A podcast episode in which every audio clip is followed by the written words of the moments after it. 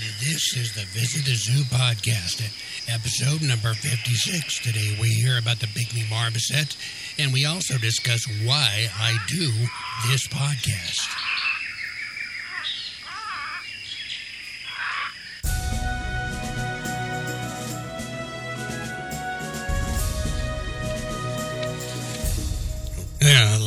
Welcome everybody to the Visit the Zoo podcast. And we are a week late. I did not do an episode last week because I was really sick, and excuse the expression, but I was as sick as a dog.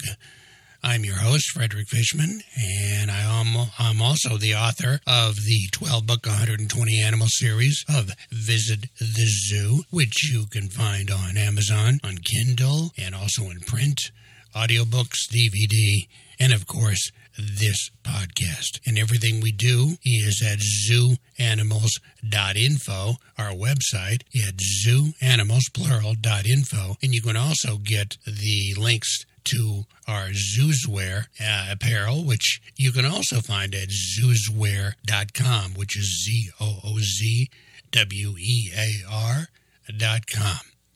I've been late a week because I came down with a really roaring case of bronchitis, and I think you can probably hear it in this episode as well. It was leading up to it in the previous episodes, but uh, I really got sick last week, but I'm back at it again. So thank you very much for joining me, and thank you for joining me every single week. And I, I really want to discuss, at least for a minute or two, as to why we do these podcasts. And the reason is, is because I want to introduce and educate all of you and beyond about the animal world.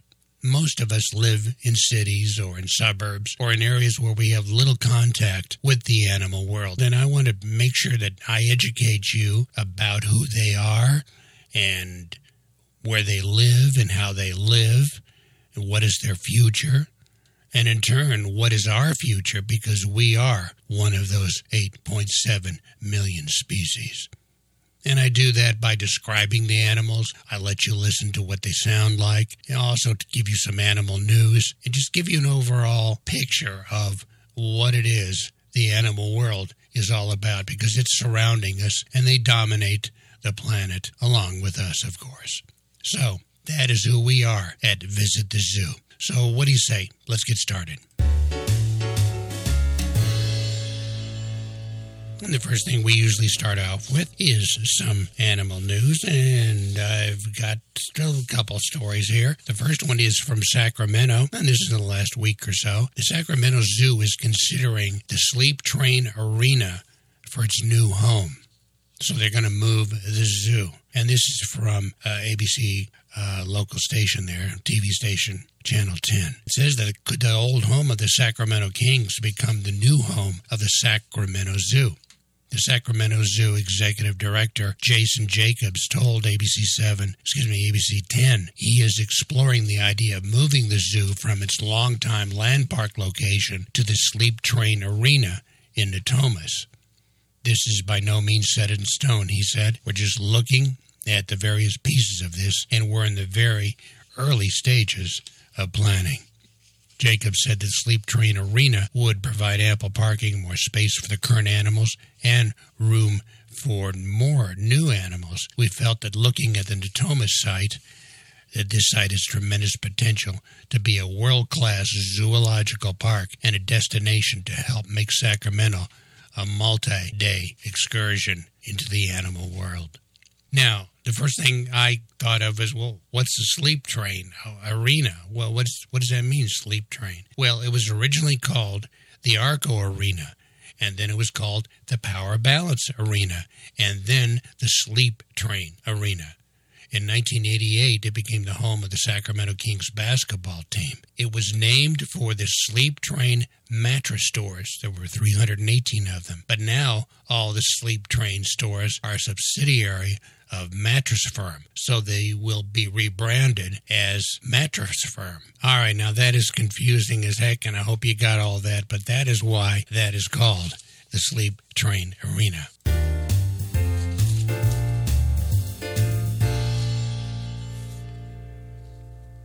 All right, it's now time for our mystery animal sound, but what I'm going to do is I'm going to include that with the animal description. Uh, let me play for you now today's animal sound and see if you can guess what it is. I'll tell you what it is right away. Now, you're going to have to listen very carefully because it's a very high pitched sound and they're kind of quiet.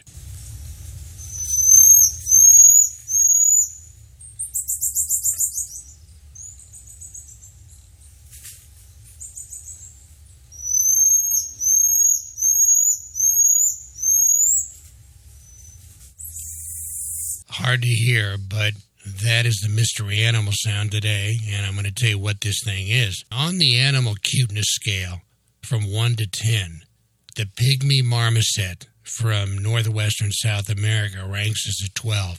These things are extremely cute. They really are. They are a small species of New World monkey. They're native to the rainforest of western Amazon basin in South America, and they are one of the smallest primates in the world. They weigh just over 3.5 ounces. Only the Madame Berthe's mouse lemur is smaller in the primate species realm. It's generally found in evergreen and river edge forest and is a gum feeding specialist or a gummivore. About 83% of the pygmy marmoset population lives in stable troops of two to nine individuals. Members of the group communicate using a complex system of vocal, chemical, and visual signals. There are three main calling signals, and depending upon the distance the call needs to travel. These monkeys also make visual displays when threatened or to show dominance. The biggest threat to them is from habitat loss and the pet trade. Again, they are the world's one of the world's smallest primates, but they are a true monkey, and they've got a body length of 4.6 to 6 inches and a tail length of 6.8 to 9 inches. It has many adaptations for arboreal living, including the ability to rotate its head 180 degrees, and it has sharp claw like nails to cling onto branches of trees and its dental morphology is adapted to feeding on gum with specialized incisors that help gouge into trees.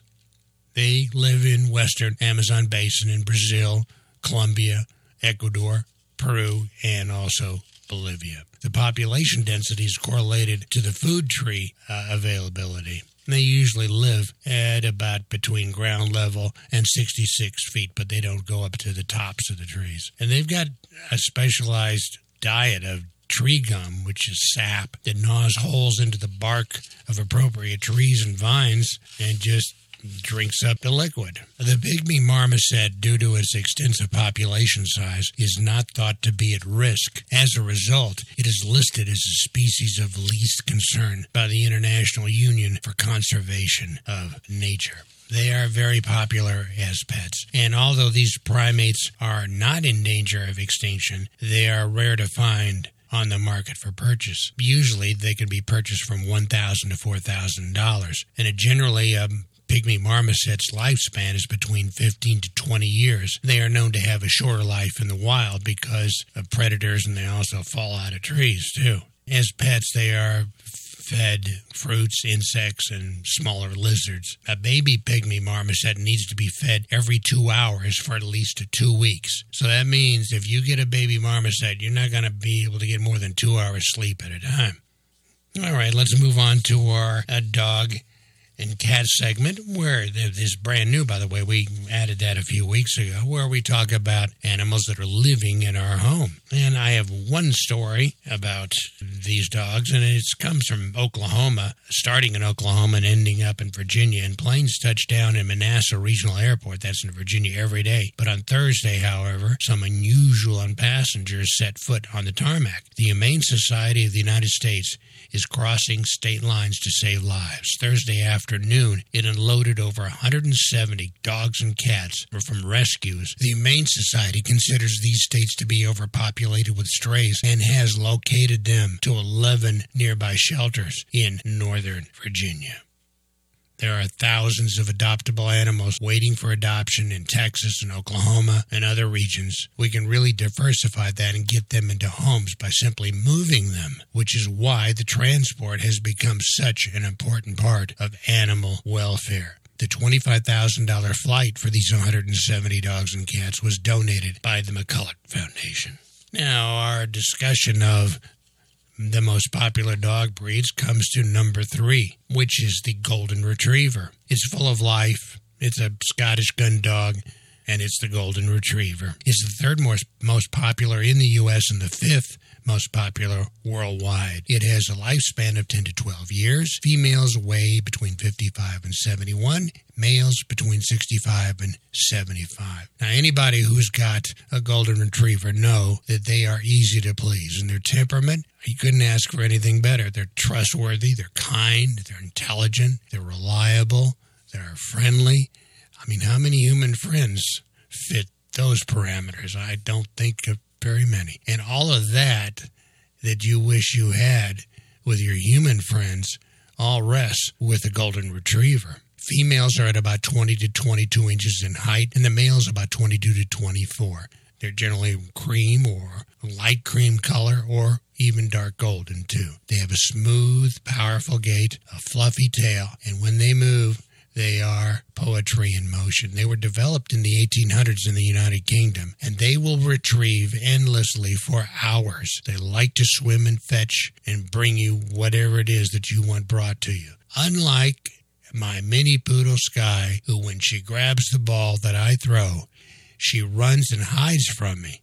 You know, it's like saying, This is mine, you can't have it. So my poodle is not a golden retriever. Golden Retrievers are playful, they're joyous by nature from puppyhood to adulthood, which makes them the perfect family pet, and that is the Golden Retriever. Now, one other set of information about pets or dogs, and this is something I discovered the other day, and this is 11 ways that your dog says, I love you. The first way is they gaze into your eyes. Number two, they bring you their toys except Sky, who runs away. Number three, they yawn when you yawn. Number four, they sleep with you. That's our Sky. Number five, by wagging their tail. Number six, by raising their eyebrows and showing you their tongue. Hmm, I don't know about that one, but okay. Number seven, they cuddle with you. Number eight, they lean on you. Number nine, they let you touch their head. Number 10, they calmly watch you leave. And that's because that's unless they have uh, separation anxiety. But if they don't, if they watch you calmly leave, they're trusting that you're going to come back. And finally, number 11, they go crazy when you come back. And I think we've all have seen that. So that is our dog and our cat segment for this week.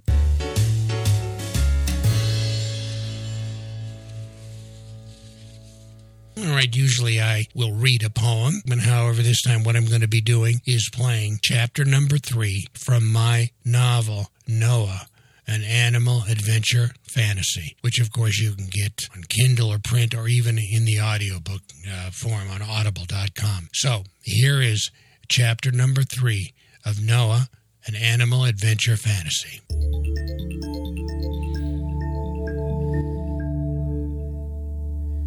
Chapter 3 Noah did not hesitate. He immediately started walking slowly on the descending path.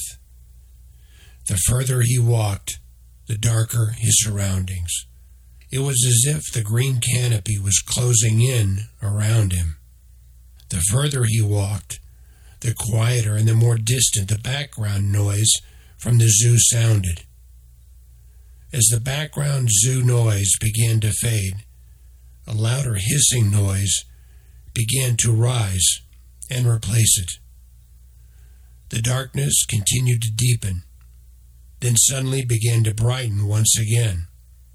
The green enveloping color from the canopy above turned into a mist and began to saturate the tunnel. It permeated the space in front and behind Noah. The mist grew thicker, as if it were surrounded by a dense fog. Noah stopped walking.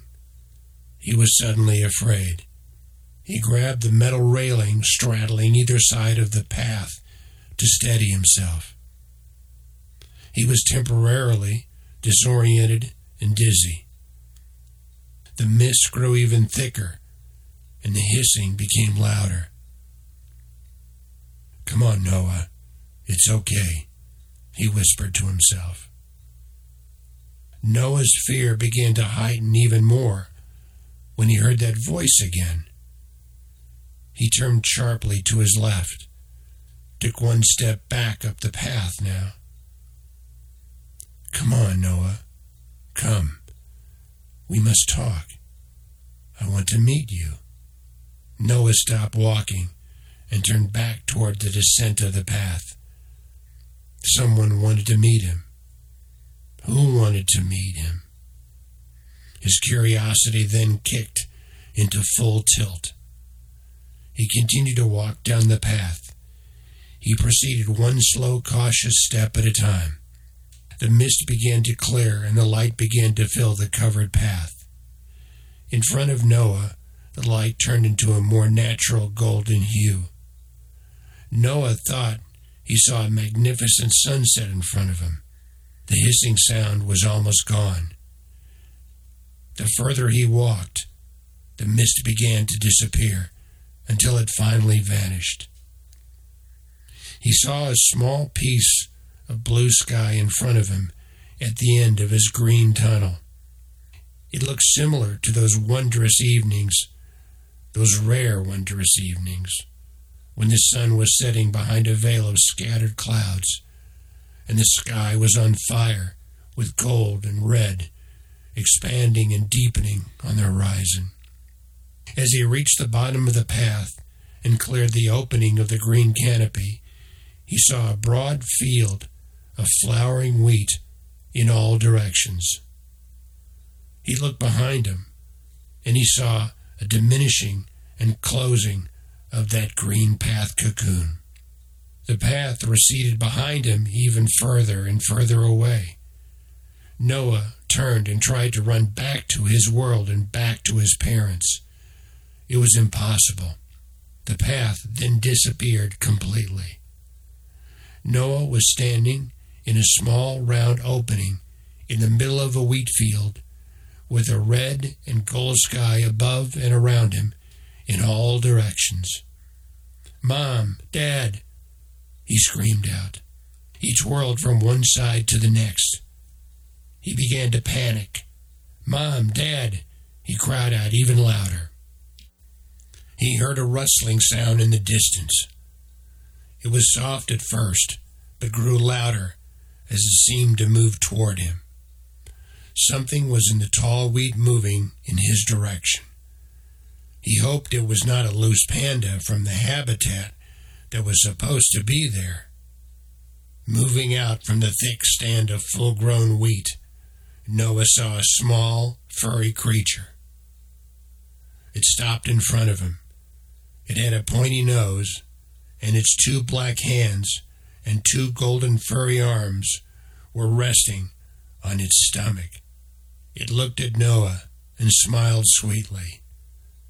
A bird somewhere above their heads made a chirping noise.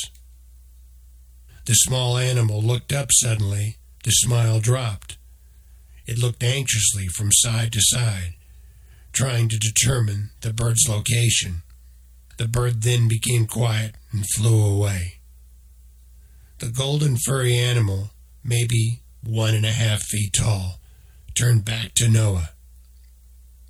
Noah was put off by the smile at first, but then seemed to relax. He stared at and carefully surveyed the animal from head to toe. It looked familiar.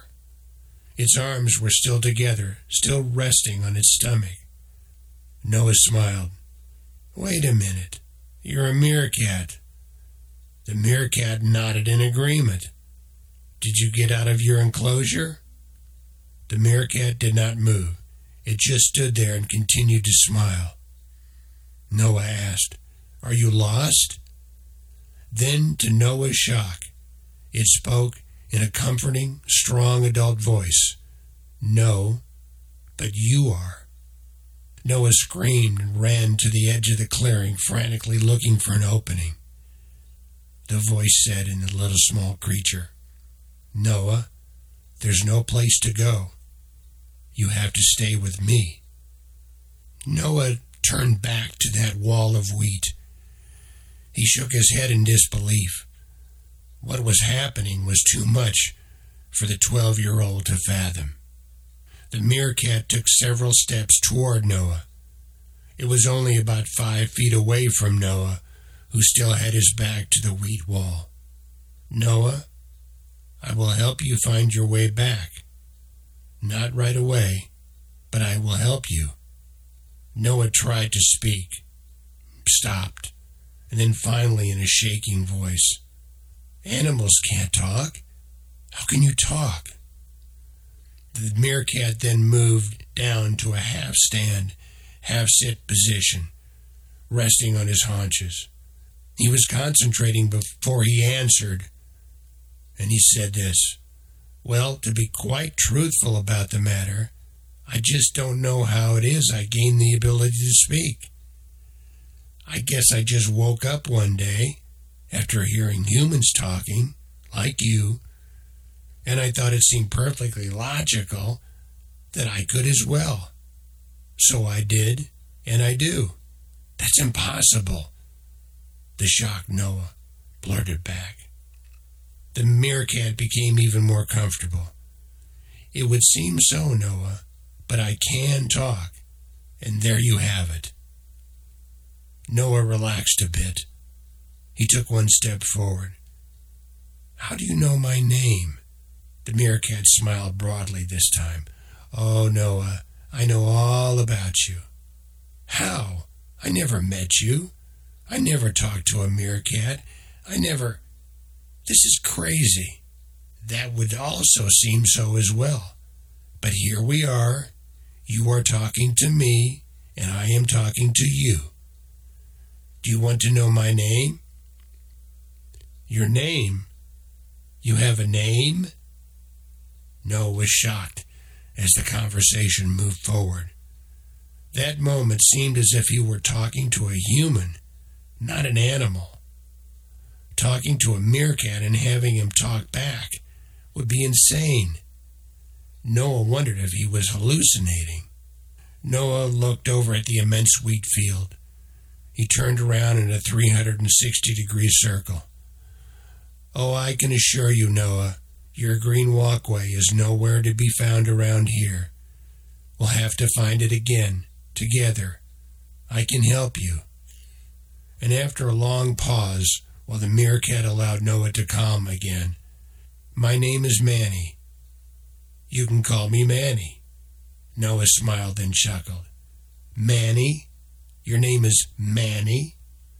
Uh huh. Noah then laughed a bit. You are Manny the meerkat. Noah chuckled again. You don't need thee. Just remember, Noah, that sometimes saying fewer words is better than adding too many words at one time. It makes conversation move quickly, and it makes what you are saying seem more uh, intelligent. Makes it seem more understandable. It's easier to comprehend by the person you are talking to. Noah shook his head in agreement. He still couldn't believe he was actually talking to a meerkat who seemed to have a touch of wisdom. I am sitting here talking to Manny, meerkat, in the middle of nowhere with the zoo somewhere, maybe close by or maybe far away. I don't know which at this moment. Oh, Noah, you are nowhere near the zoo. You are in a wheat field in Asia. Noah stood straight. Asia? What are you talking about, Asia? We are in the southwest United States.